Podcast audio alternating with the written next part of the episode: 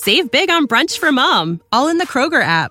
Get 16 ounce packs of flavorful Angus 90% lean ground sirloin for $4.99 each with a digital coupon. Then buy two get two free on 12 packs of delicious Coca Cola, Pepsi, or 7UP, all with your card. Shop these deals at your local Kroger today or tap the screen now to download the Kroger app to save big today.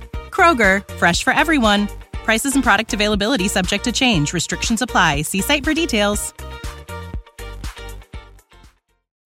I'm Kimmy Culp, and this is All the Wiser. Sometimes our guests leave me in complete awe, and today's guest, Marius Woodward, is no exception. If you listen to the podcast, you know that many stories we share are unthinkable. They can be heartbreaking, dramatic, and things you can't possibly imagine going through. Today's episode is all of those things. But the best part is it's just a piece of the story. There are also the most beautiful illustrations of courage, of kindness, gratitude, and fortitude. So I'll tell you a little bit about Marius, who is largely known by his headline. If you Googled him, you would quickly learn that he was burned over 75% of his body at the age of eight in a house fire that also took the life of his parents. And if you took the time to read a little further, you would also learn this. Two college girls traveling abroad in Romania met and fell in love with young Marius as he recovered in his hospital bed. Then they started a website to raise money for his care that went viral around the world. And next, raised the money to bring him to America, where he would be introduced to Shriners Children's Hospital. Over the next decade, they performed over 40 surgeries that ultimately transformed his body and his soul.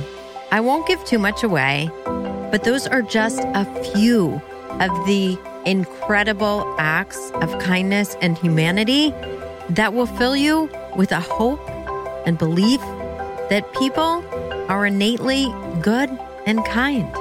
Today's episode benefits Shriners Hospitals for Children, which is so freaking cool that Marius could come full circle and give back to Shriners today through All the Wiser. If you don't know about Shriners Hospital, you need to go on their website immediately.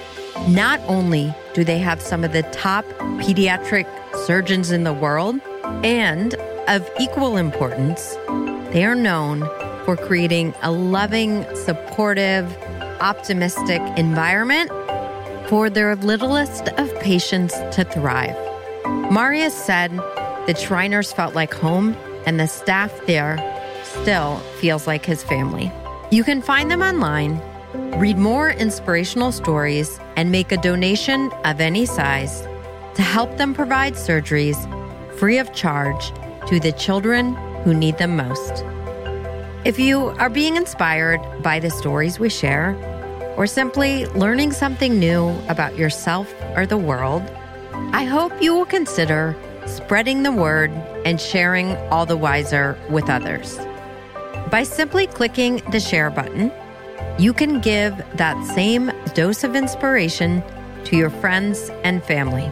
Here's today's interview with survivor and thriver Marius Woodward. Marius, first of all, thank you for all the wiser. And I know you are a relentless, resilient person, and this is now a testament for how long it took us to solve our tech problems. So, welcome and thank you. I'm already inspired. Thank you, thank you. By your perseverance. Well, Marius, I like to have our guests introduce themselves. How would you introduce yourself to our listeners? My name is Marius Woodward, and I'm originally from Romania. I was in a house fire when I was eight and a half years old, and both of my parents passed away. And then uh, I was able to meet two girls that were American, and they wanted to help me come to America. And um, after nine long months, they were able to bring me over so I get more medical treatments. Tell me about your early childhood in Romania up till the first eight years of your life in Romania. What was that like for you? Yeah, I mean, the first eight years in Romania, it was just a lot of fun, I think. It was just, uh, you know, I, I always had chores that I did around the house and, you know, feeding the chickens and the animals and, you know, doing some gardening and helping my parents with that. And I, I really loved that because it gave me a sense of an imagination that I could literally do anything and uh, that I wanted to or be anyone who I wanted to. And, um, you know, we didn't really have much. We didn't have Wi-Fi or, you know, running water. So everything we did, we, we, we had to go get it, like water and food, and we had to grow it. And so it was just a really fun time to grow up in that, you know, world of just freedom. You could do whatever you would like. Yeah, when I talked to you on the phone, it sounded very kind of um, simple and, and, carefree in a sense. Yeah, it, it, really was, honestly. It's just, it's really laid back. And, uh, you know, we had 18 acres of farm. So, you know, we didn't have much, but we had a lot to do and it kept us busy. And it was just a really good time. And what were some of the things you loved doing? Well, some of the things that I remember we, we call them Tzigani in Romania. Like, um, I don't know how to pronounce it here, but we would have people that would come by with horses and carriages. And sometimes my parents wouldn't be home and they would basically pay people money to get metal. So I would try to find metal all around the house and then I would sell it to them. And then I would get the money and then I wouldn't tell anybody about it so I could go to the store and buy little candies and stuff and like treat myself and kind of be cool when I went to school. But uh, yeah, a lot of times in Romania, it was just, you know, like things that we could really do ourselves and, and try to uh, be better, you know, and we would make a trip to the city with our horse and our carriage and then we would sell it all and then with that money would you know a lot of it would go back towards the house and everything that we needed. But then our parents would spare some money so we could go and uh, ride some rides and have uh, candies and sodas and stuff like that. What year was this? Oh man. You know i couldn't tell you. Well no like what decades? Like this is what set the stage. Well and around 2005 or so i would say yeah, because in this very Western fast world we live in, it's so foreign, right?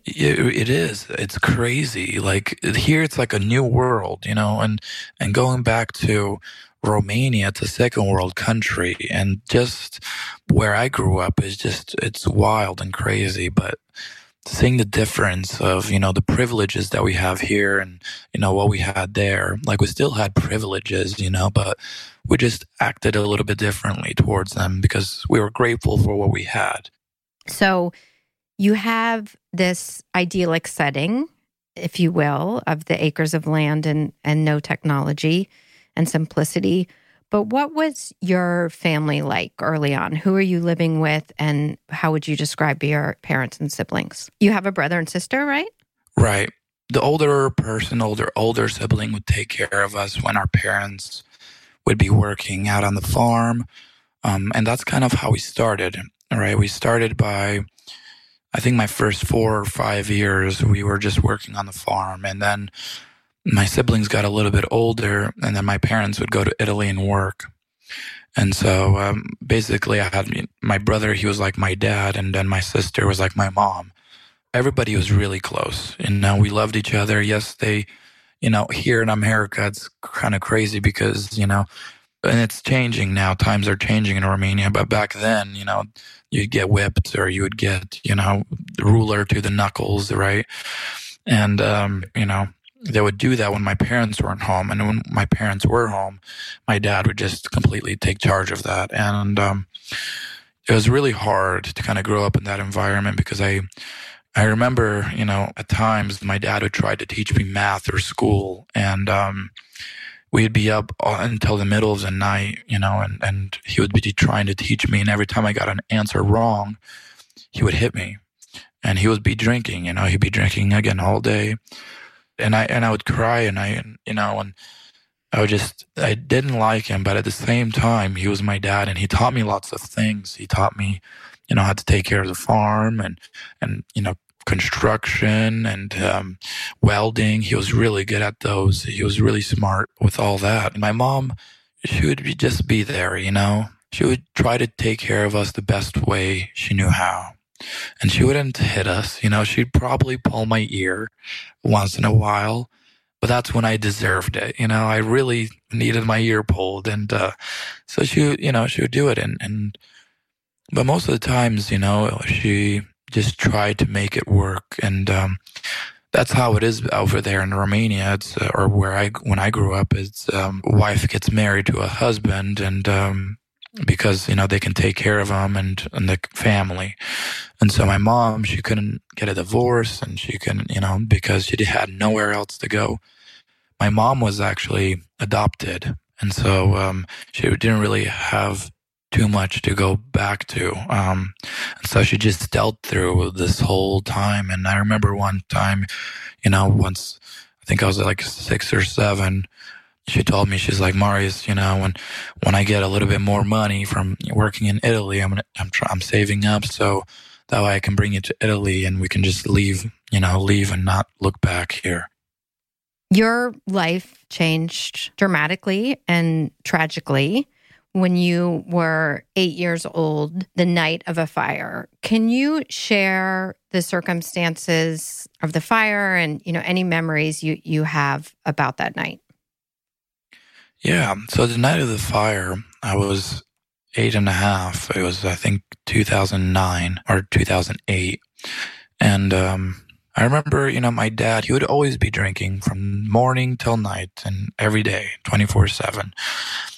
That day, though, he was a little bit more upset and a little bit more angry. And I remember it was early, you know, earlier in the day. And he was just arguing with my mom and they were just kind of fighting. My sister wasn't home. She was with her boyfriend.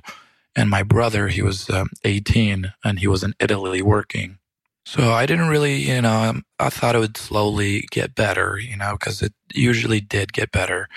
Once he was angry and fighting, he would calm down a little bit. But as it got later on the night, he just kept drinking and got angrier and more upset. And, um, and I remember he got so angry arguing with my mom and that he decided to go outside.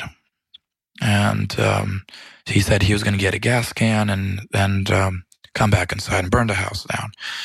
And I got really scared. And um, he came back inside and he locked the doors behind him. He was standing right there by the stove.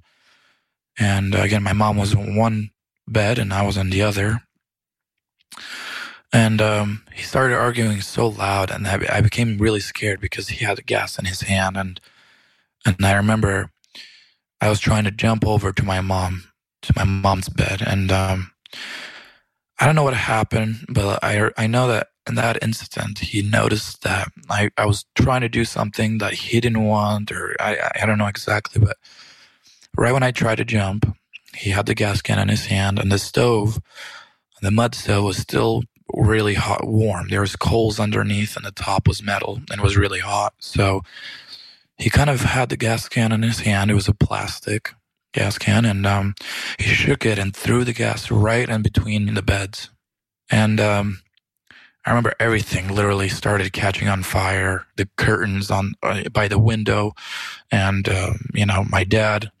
I remember that and him screaming and yelling, and then I fell down, and um, I fell unconscious a few times. I think it was two or three times the first time I fell unconscious, you know, I was like still trying to kind of wrap my head, uh, like, what do I need to do? What's happening? I fell unconscious again.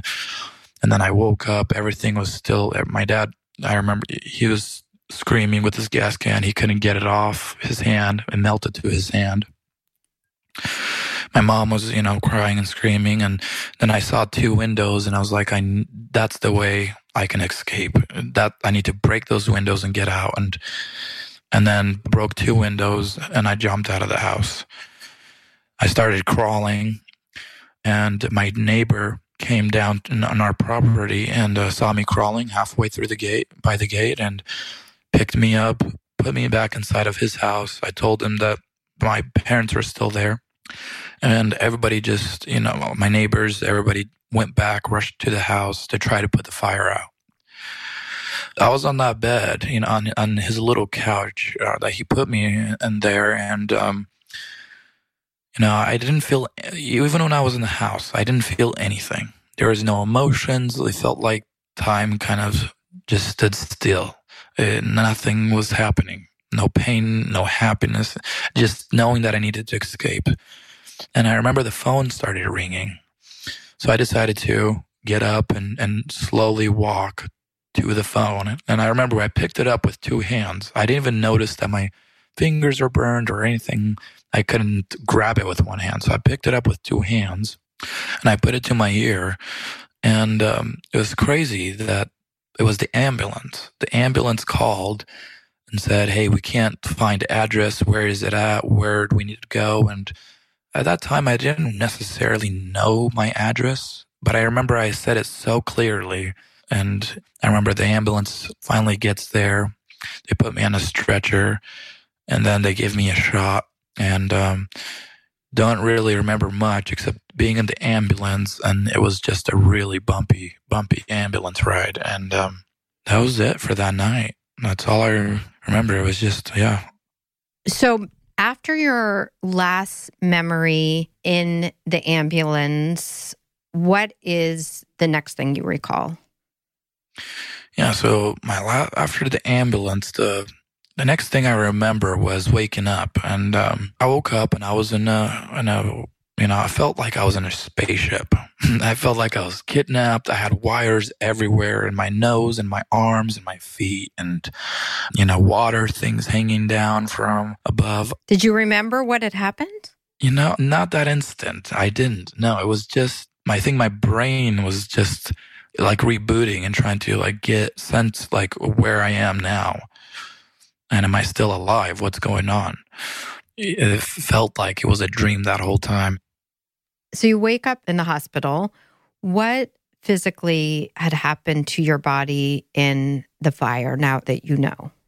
Right. So once I finally figured out after the fire and what has really happened, I don't know the time exactly. I think it would be like a month to two months that I finally realized that I was burned. You know, I was burned over 75% of my body. I lost my fingers and my nose or it could have been longer, honestly. It could have been three months. time it just it, it, felt almost irrelevant at that time. It nothing. It was just super slow. It was you know, and all I could focus on, all I did focus on, was just surviving. You couldn't blink, is that right? Yeah, I I couldn't blink. I couldn't, you know, and it's weird, you know, to to actually go back there and and think of those because to me, I felt like everything was still normal. It was just that I was in a weird situation. I don't know how clearly you remember it, but when I think of that severity of your burns, I mean, physically, what were you experiencing as just a little boy who is this burn victim?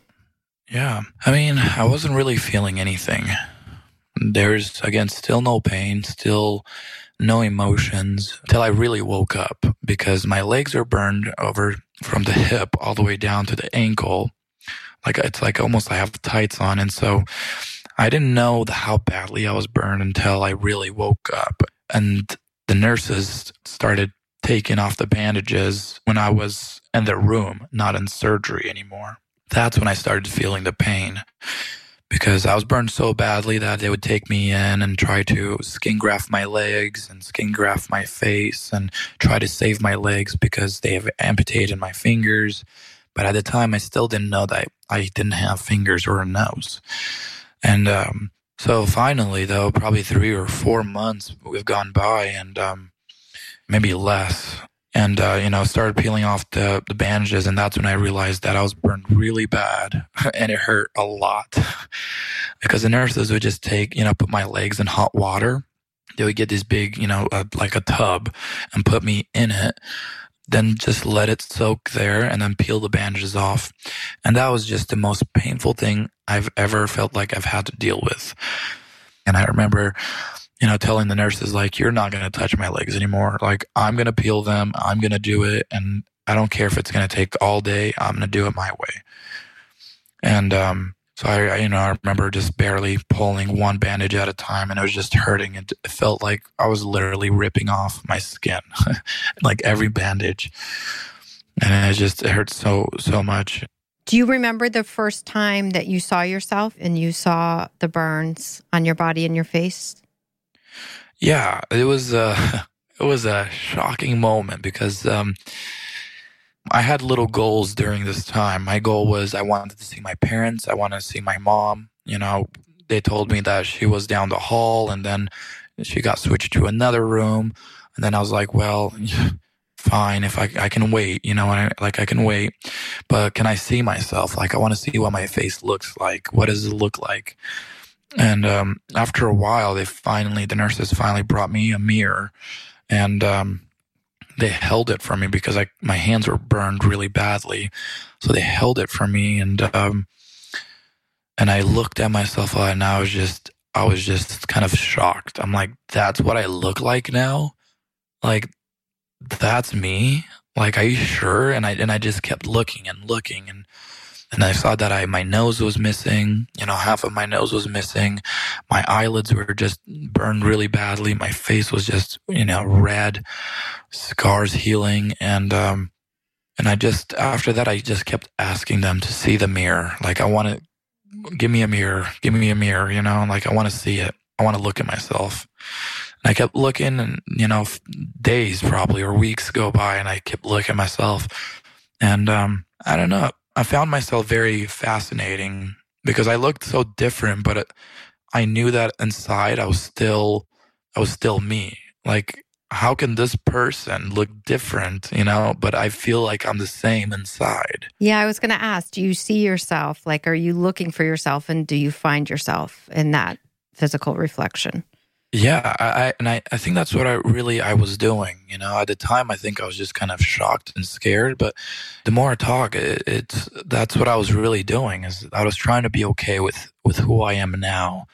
And yes, my body or my face does look different, but I'm still it's still me inside. I was still that kid that wanted to to have fun and tease the animals and, you know, give them some food and then have them run after me, you know, and, and I was just really trying to find that. And I think every time I kept looking in the mirror, I just kind of reflected back towards that, that I was still me, my body, what happened to me. Yes, I look different, but that's not who I am. I am a fun and caring kid, you know, like I want to have fun and enjoy life finding out the loss of your parents. And I think when I read about it, the way in which you found out and the day in which you found out shattered my heart for you. So you thought that your parents were down the hall, or at least that your mother was down the hall. So when was it when you realized that your parents had, in fact, died in the fire? Yeah, so when I realized that my parents died in the house fire, I mean, during the whole time, the nurses would, everybody would lie about it. Nobody wanted to tell me that they were not there anymore. But my aunt had come down. She, she got herself to America on a work visa and just ended up living here. But when she heard about everything that happened, she came down to Romania to help me and everything that's going on. Her name is Marcy. And, um, so she is known. She she knew that both of my parents passed away, and uh, she's like, "Why haven't you told Marius about it? Like he needs to know." And the nurses were. Everybody was like, "Well, he wasn't strong enough. I don't know if he could handle it." He's been burned over 75% of his body fighting for his life. I think if he knew about this, it would kill him. So you've now seen and are beginning to accept what has happened to your body. Mm-hmm. And you're obviously alone in the hospital. And there are two young college students, Jessica and Ashley, who are studying abroad and volunteering who come into your life. How do they come into your life and what do they mean to you at this moment in time? Yeah. Um, so when I met Jessica and Ashley, I, I didn't have visitors. You know, we didn't have a lot of money, and we came from a village, and so people wouldn't come visit me. So I'd be there for you know days or weeks. Nobody would really come except for the nurses or doctors. And around my birthday, you know, the, the nurses knew it was my birthday, so they they knew that there was this group of girls, you know, at the orphanage that were helping kids, you know, cheer them up. So they went and told them about my story, what has happened, and to come tomorrow and um, throw me a little party, bring some balloons, and cheer me up a little bit. So that's what they did. Uh, uh, you know, on my birthday, they, they came over and they brought candies, balloons, and stickers. And I didn't know who they were. I didn't know what was happening. I was like, this is the coolest thing ever. Like, wow. Because again, I was alone during this time. And that was the most exciting thing that has ever happened for me.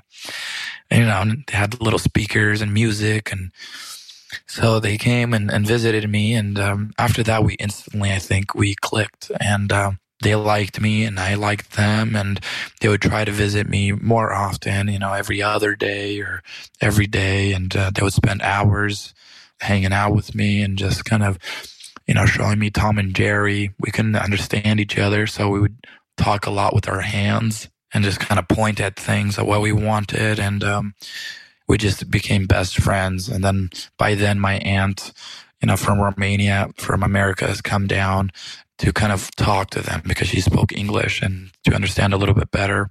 And during that time, though, it was a, almost a Mother's Day, and so I've been asking the Ashley and Jessica, like, I need, I want to see my mom. I want to, you know, give her a flower and for Mother's Day. And um, can you like wheel me down the hall? Can you get me a flower? And, and they said, yeah, like we can get you a flower. And um, I remember my aunt, she told me, she was like, Marius, I don't know how to tell you this, but both of your parents are dead. And uh, I didn't really know what to say. Like, she was the only one there when she told me that. And I was just devastated. Which obviously is just crushing, especially because you thought they were in the hospital healing. Yeah, I went into uh, depressed. I was so depressed that I had a fort that kind of um, cover had blankets on it, but I could hide underneath, like the blankets weren't touching me. And so what I did, I, I hid in there for almost two weeks. I wouldn't eat, I wouldn't drink. I was, I didn't want to do anything. You know, the nurses would still, you know, would they would threaten me. They're like, Marius, if you're not going to eat or drink, we're going to have to put those tubes back in your nose, back in your arm, and making sure that you survive. And I didn't really care. I was like, do what you got to do. If you want to do that, do it. So then Jessica and Ashley, you know, they, they came around and they're like, Marius, you know, they told me a little bit about America. So I kind of had an idea. And um, before they talked to me, they talked to their families about, you know, helping me and bringing me over and getting surgeries. And so, but it wasn't really a plan. Nothing was, it was just in the air. And so they came and told me this. They're like, Marius, how would you like if you come to America and get surgeries up there? Yes, I'll love that. And they're like, well, if you want to come to America, you're going to have to drink, you're going to have to eat, and you're going to have to start walking. You're going to have to do all these things. So you're strong enough to go on a plane and come to America. And after they told me that, I think I, I instantly just uh, started kind of being okay again and having a new goal that, hey, if I drink and I eat and I start walking, then I can go be on a plane and go to America and get surgeries. And meanwhile, Ashley and Jessica are visiting you. I mean, you've I know they're playing like Romanian hip hop and you know, you guys yeah. are trying to learn how to communicate and just I think in this very very dark existence, they just become this spark of of light, of joy, of laughter from everything that I have heard you say about them and read about that time. And they're mm-hmm. also at the same time on the internet starting Team Marius, and people all over the world are seeing your picture and hearing that you're now an orphan who's been burned. You know, 75% of your body is an eight and a half year old boy, and that you don't have the resources you need to heal physically or the family support to heal emotionally. And Team Marius begins. And they are also on the phone with their parents. So I read about Lynn and I just grabbed my heart. That's Ashley's mom. And she called and told the story. And what she said was she couldn't sleep at night anymore after she heard. And she said, All I knew was there was a boy who needed a mom. And she had lost her son two years earlier. So Ashley had just lost her brother before going abroad. And she said, I knew there was a boy who needed a mom, and I was a mom who needed a boy. And eventually, these two young girls, Spearhead, raised the money and convinced their parents to bring you to America. Right. What do you remember about going to America and what happens then? You leave this very small village in Romania and you touch down in America. What what happens next? Well, so I was in the hospital in Romania for for nine months before I got out, and so I finally started healing and started finally walking and learning how to walk again. And um, I went outside for the first time. I got dressed in the hospital in Romania to go get my passport. And it was the coolest thing because I've never ridden a car before and I've ne- I haven't been out, you know, out of the hospital for months. And it was just so wild to see this, like, I'm in a city, you know, and there's trees and there's birds and like there's life out here. Like, how cool is this? It's so beautiful. And so I went and got my passport and, um, and then I, you know, almost time to, to get ready to come to America. And, um, my brother, he was my legal guardian. And so him and I both got on the plane and we had a translator. And so, um, we finally, the plane, go, we get to America and, um, I get at the airport and I just remember I was getting pushed down with the wheelchair by my brother and, um, there's just a whole big crowd at the bottom of, you know, waiting and, and everybody had signs like Marius and everybody was like cheering and there was like had stuffed animals and balloons. It was the coolest thing ever. I was like, wow, what is, who's that for? Is that for me? And I couldn't understand English. So I didn't, I wasn't sure. And it was the coolest experience ever. And, um, yeah, and then I, I lived here, um, and, and then I lived with Jessica's family um, for the first year once I was here in America and um, I learned English very quickly. They had a lot of younger children my age, and um, so I picked up uh, English really within the year, within eight months.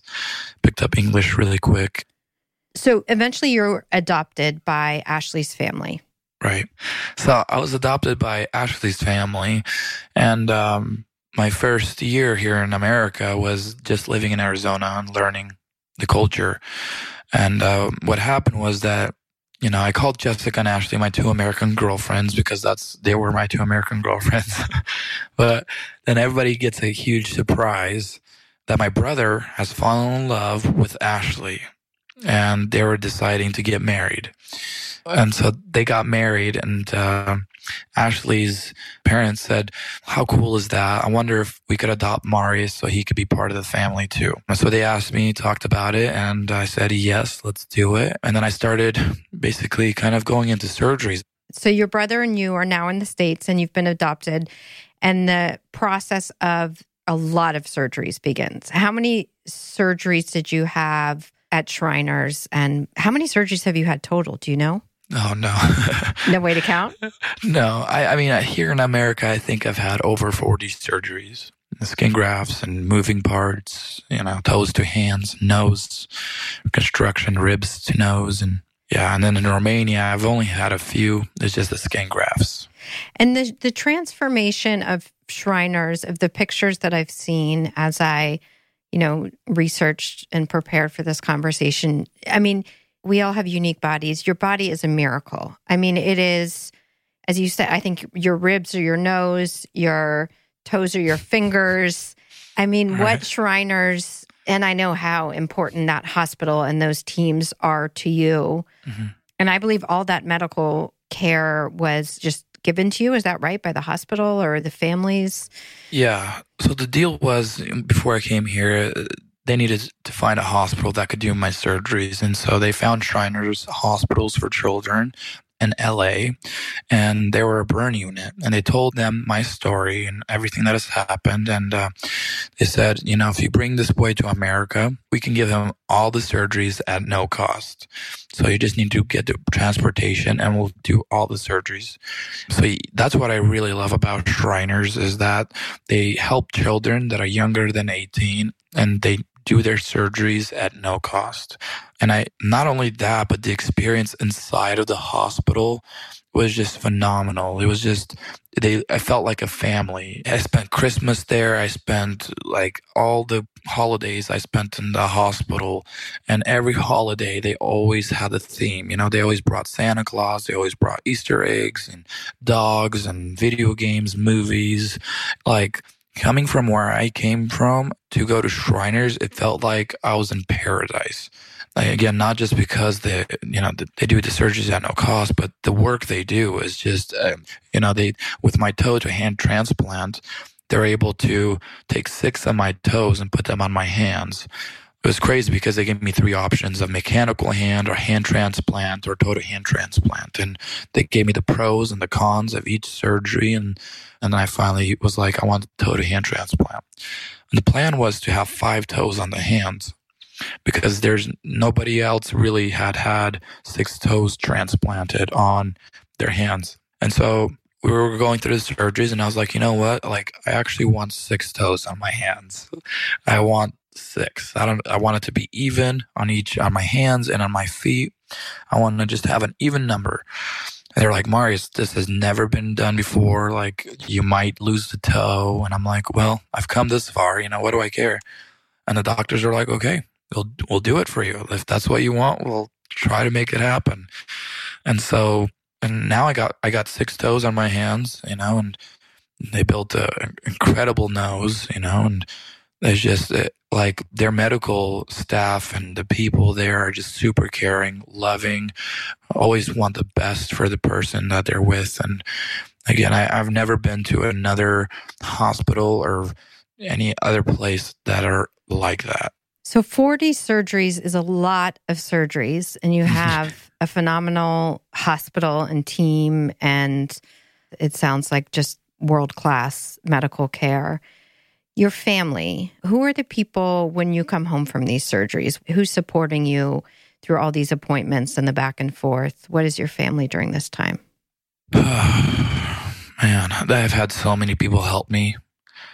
I've had so many people being there by my side and helping me every step of the way that I I would say Lynn, Kristen, you know, my brother Yanuts.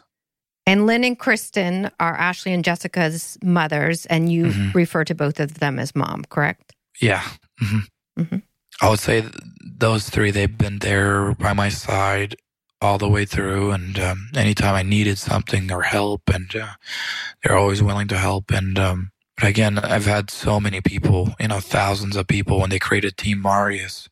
There were just numerous of people all around the world that were donating money and helping me to get the treatments I needed and volunteering to come and visit me at the hospitals and, you know, coming visiting me at home when I was, you know, healing from surgeries. And, uh, my brother mainly though, he's, he gets credit. He was, yeah, he, he did a lot more than, you know, at 18 years old before, you know, he had to get the funeral ready and bury my parents. And then he had to fix up the house so I could go back there.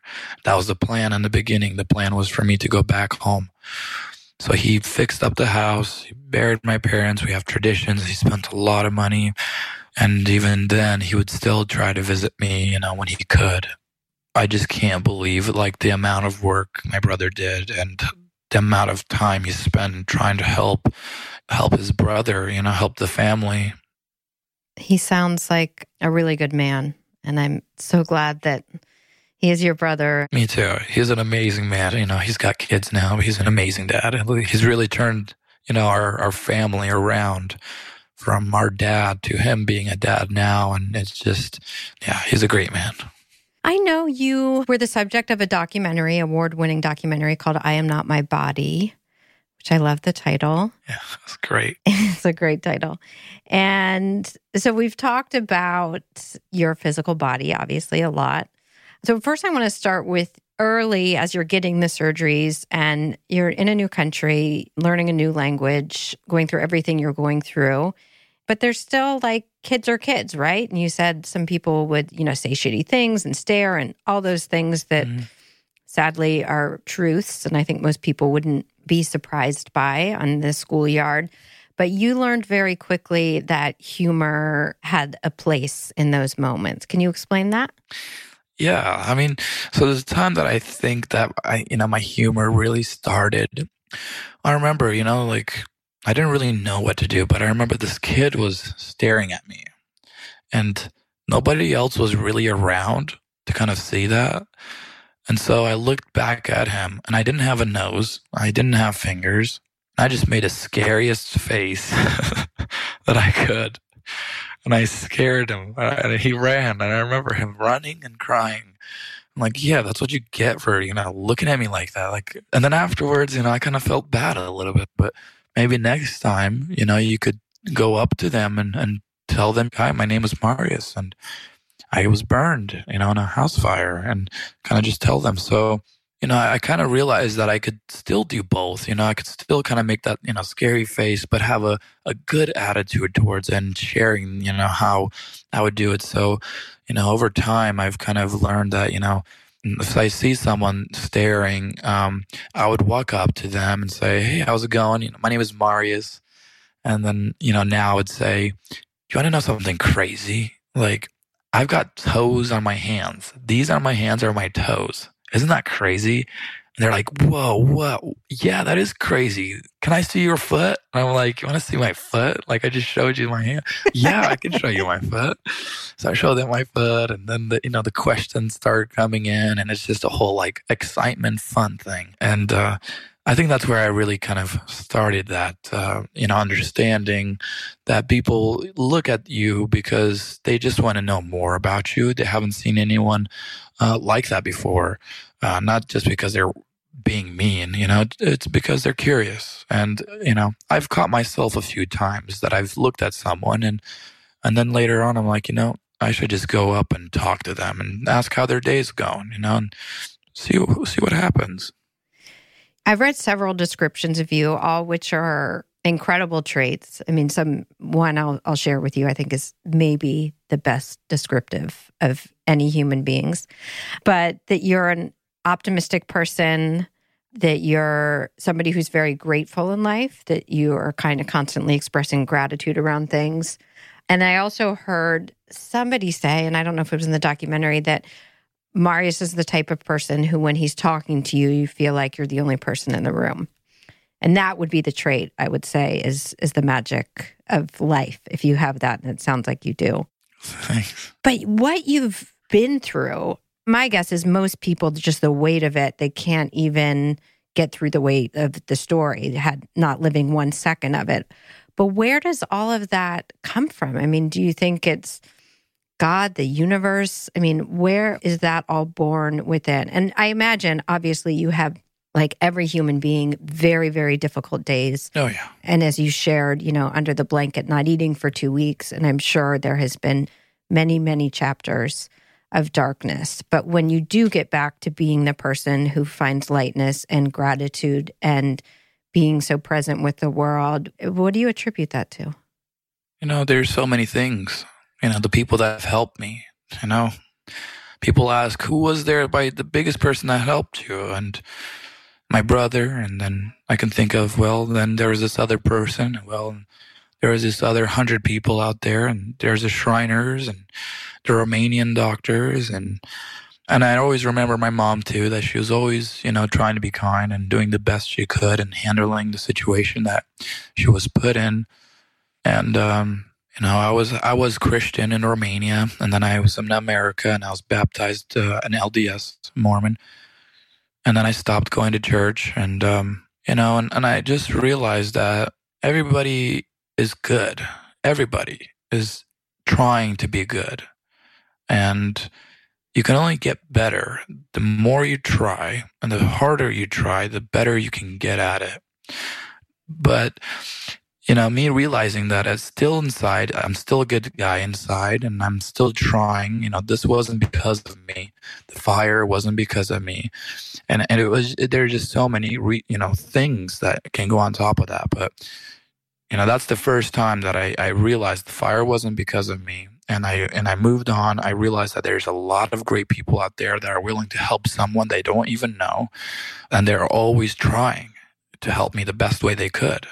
And so I was always trying to do the best I could to overcome the surgeries or people looking or me trying to eat or button buttons. And, uh, and I just kept, you know, going. And, um, you know, when I overcome these dark times, again, I, I think of, of where I was and, you know, that I could have been dead, you know, and, and I'm, I should be glad to be alive and I should treat everybody that they are someone, that they do matter and they have a purpose here. And um, so I've been trying to, you know, to, to be as nice as I can and, and understanding that, yes, I have a story, but everybody's got a story and everybody's trying. A lot of people are not listening to their stories because it's not on the outside of their body. A lot of it is inside and they still have a story, you know, they're still human. So and I've learned all public speaking and and being on you know answering questions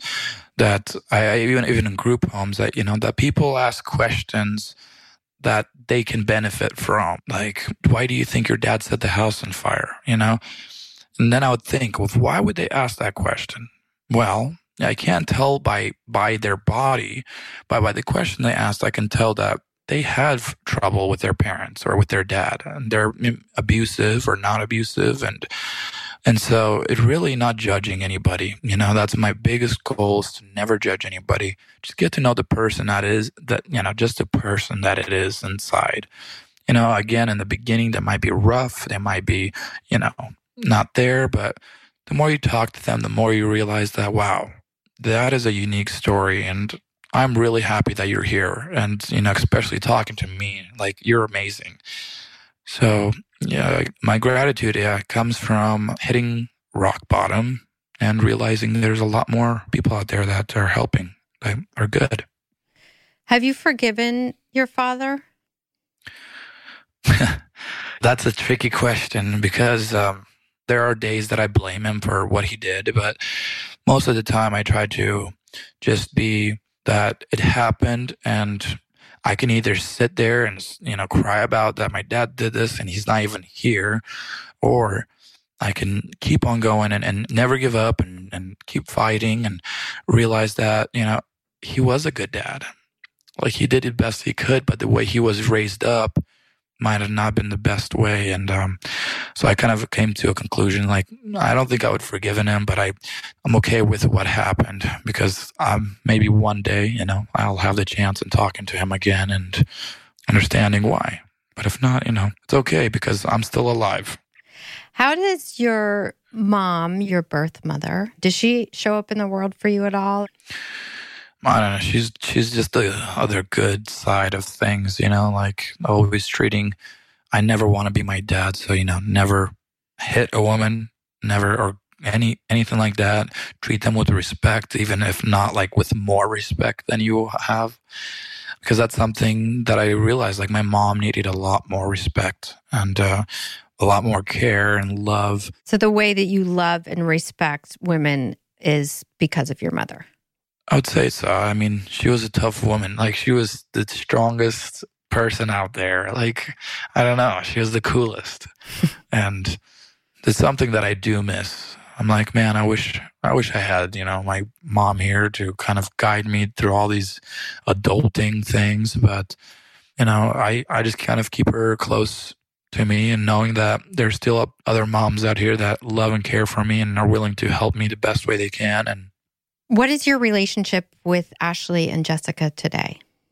Yeah, I, I would consider, you know, that they're family and, you know, really good friends and I can call them if I ever need anything. And I would say the same thing for everybody, I would say. You're doing the interview from whose house? Kristen's house, uh, Jessica's house. Yeah, so you're doing the interview today from Jessica's parents' house. Mm-hmm. Yeah, I was in Utah and I wasn't feeling very happy So one of the frees, Nate, he bought a ticket for me to come out here to Arizona and just get away and get out of that mindset, negative mindset. So it's been good the last two, three days to kind of see people around, you know, and talk to people again. So it's been quite nice. Yeah. Love the house here. and the people. Of course. Everybody that's in the house. Yes. All right. Well, you know, it was interesting because yesterday I was listening to a different podcast and I heard the host talk about wounds versus scars. And the idea is that the scars are the the lesson on the other end, right? The wisdom we've gained. And often the launching point, as you said, the curiosity that that begins the question, right? And you have said that your scars, you view them as art. What is the message of your scars? The message when you go and you speak in group homes, when you speak to other kids in hospitals, what do you want them to learn from your story, Marius? Um, to never give up. If I would have given up in, the hospital before meeting, you know, Jessica and Ashley, I would have never met them, but I kept on going. And just because I kept going and I tried to be happy about the situation I was in, they liked me and they loved my positivity, you know, and, and that's how I was able to get to America. And my whole thing is to never give up. I got that tatted on me. Whatever you might be doing, you know, I struggle a lot of things with my hands. Well, I can do them pretty well, but, but there's still things that are not as easy. And so I have to try it over and over and over again until I'm a little bit better than I was before. And the never give up is right on your forearm, right? So when you're working with your hands, you see it. Yes, I wake up in the morning and I, and I look at it. I'm, I, you know, I put my arm underneath my head and I look it up. I'm like, all right, never give up. Gotta, gotta get out of bed. Gotta, gotta do this. Gotta do that. And you know, some days are better than others, but yeah, you know, I think that's the biggest thing I've learned uh, through life, through surgeries, through the pain I've gone, and is to never give up. There's something better at the other end. You just got to keep going, fight through the bad, and that will be good. And I think your story, you know, the message, obviously the, the perseverance, but the fact of how we can impact other people's lives and the fact that it was just love and kindness that saved you on every level from your brother to Jessica and Ashley to their families to everybody who donated money to get you here. It's just really a testament of, you know, the power of humanity. Yeah, it, it is. It's it's just amazing, you know, like two random American girls never met before and then we clicked and we kept going and more little things started, you know, more people started, you know, helping and reaching in. And it's just like that whole butterfly effect. Well, Team Marius started with Jessica and Ashley. You have relaunched it and you have really hipster merch, which I'm going to link to. I think it's really cool. so now people can support that and that that money is going back to Shriners, right? I believe for some of it. Yeah, so I've started it when COVID started. You know, I I quit my job. I was in sales, and so I started. Um, I did TikTok, and then I just been going viral on TikTok. I have now I have 1.2 million followers on there, and uh, during this whole time, I've um, you know I've always wanted the idea of helping people and and starting my own nonprofit organization. So um, I decided to retake teammarius.org and uh, make it into a clothing uh, shop, or you know, so it's a LLC business. So I've learned a little bit about the business side of things on that end. So yes, but a percentage of it is going to go to Shriners and um, hopefully other ones too, other charities. Okay, cool. Well, First of all, thank you, Marius, for your time today and for sharing your story and the story of everyone you have met and loved along the way. I think it goes without saying that it's inspiring in lots of different ways. And I just appreciate you making the time to have this conversation. So thank you. Yeah, thank you, Kimmy. So we're going to end with a little something I'm going to call lightning round. Okay. So I am just going to, on the fly, throw out some questions and see what comes up. Oh, all right. You ready? Yes. Favorite superhero and why? My favorite superhero would be what's the guy from X Men? The guy with the he's like blue or red and he's got a tail and he teleports. Oh, uh, I'm terrible with names, but he's my favorite. I I mean, I love the ability to teleport. You know, I think if you could just go anywhere in the world, it'd be amazing. You could reach people at an instant. You know, just be there at a blink of an eye. I know you'll have an answer to this one, so I'm going to switch it. Favorite cartoon? Favorite cartoon: Tom and Jerry or Legend of Korra, the Avatar. First thing you do when you get up in the morning? Check my phone. Favorite binge worthy show? The Office. So good. The thing you have done that you are most proud of? Just talking to people and trying to listen. In 10 years, I hope to be. In 10 years, I hope to, oh man, I mean, in 10 years, I hope to have my own businesses, my own nonprofit, and helping people all around the world or children all around the world the, the way I've been helped. Awesome, Marius. And where can our listeners find you on social, anywhere in the world to see what you're up to? Yeah, you could uh, check um, my Instagram or TikTok. My TikTok is one short story, and my Instagram is Team Marius One.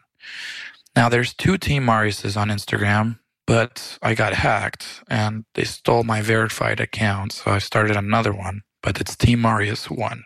We do not like the hackers who stole it. Oh my gosh! I, and and he's trying to give it back too. I'm like, I don't want it back now.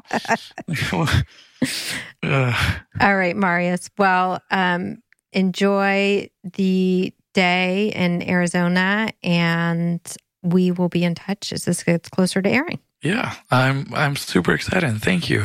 Thank you, Marius. Take care. Me too. Bye. If you have made it this far, you are clearly a loyal, all the wiser listener, and or you are a friend of Marius. So, for those of you who are listening and loyal, we would love to hear from you. We would love to get your feedback on anything and everything about the show. Are there topics you want to hear more about? What do you think of our length? Do you have a new idea for our mini episodes? You guys show up for us time and time again, and we want to show up in the way that is of the highest service for you to bring you the things you want to hear about in a way that works with your life. You can do this by DMing us on Instagram. We're at All the Wiser Podcast. Or you can send us an email at hello at allthewiserpodcast.com. We will be reading every single word and hope to bring your ideas, inspiration, and thoughts into our upcoming work in 2021. I hope you have a wonderful day. And if you were inspired by all the acts of kindness that were shared in this episode, I am going to challenge you to today commit wherever you are in the world to practice your own act of kindness, however small or large it may be. All the Wiser is produced by Erica Gerard at Podkit Productions. Our sound engineer is Kelly Kramerick, and our associate producer is Kessie Hollister. Thanks for being a part of the All the Wiser podcast. You can subscribe to the podcast, read our show notes, or get in touch with us at allthewiserpodcast.com. You can also follow us on Facebook, Twitter, and Instagram at All the Wiser Podcast. Send us a note. We would love to hear from you. And as always, thanks for listening. Save big on brunch for mom, all in the Kroger app. Get 16 ounce packs of flavorful Angus 90% lean ground sirloin for $4.99 each with a digital coupon. Then buy two get two free on 12 packs of delicious Coca Cola, Pepsi, or 7UP, all with your card. Shop these deals at your local Kroger today or tap the screen now to download the Kroger app to save big today. Kroger, fresh for everyone. Prices and product availability subject to change. Restrictions apply. See site for details.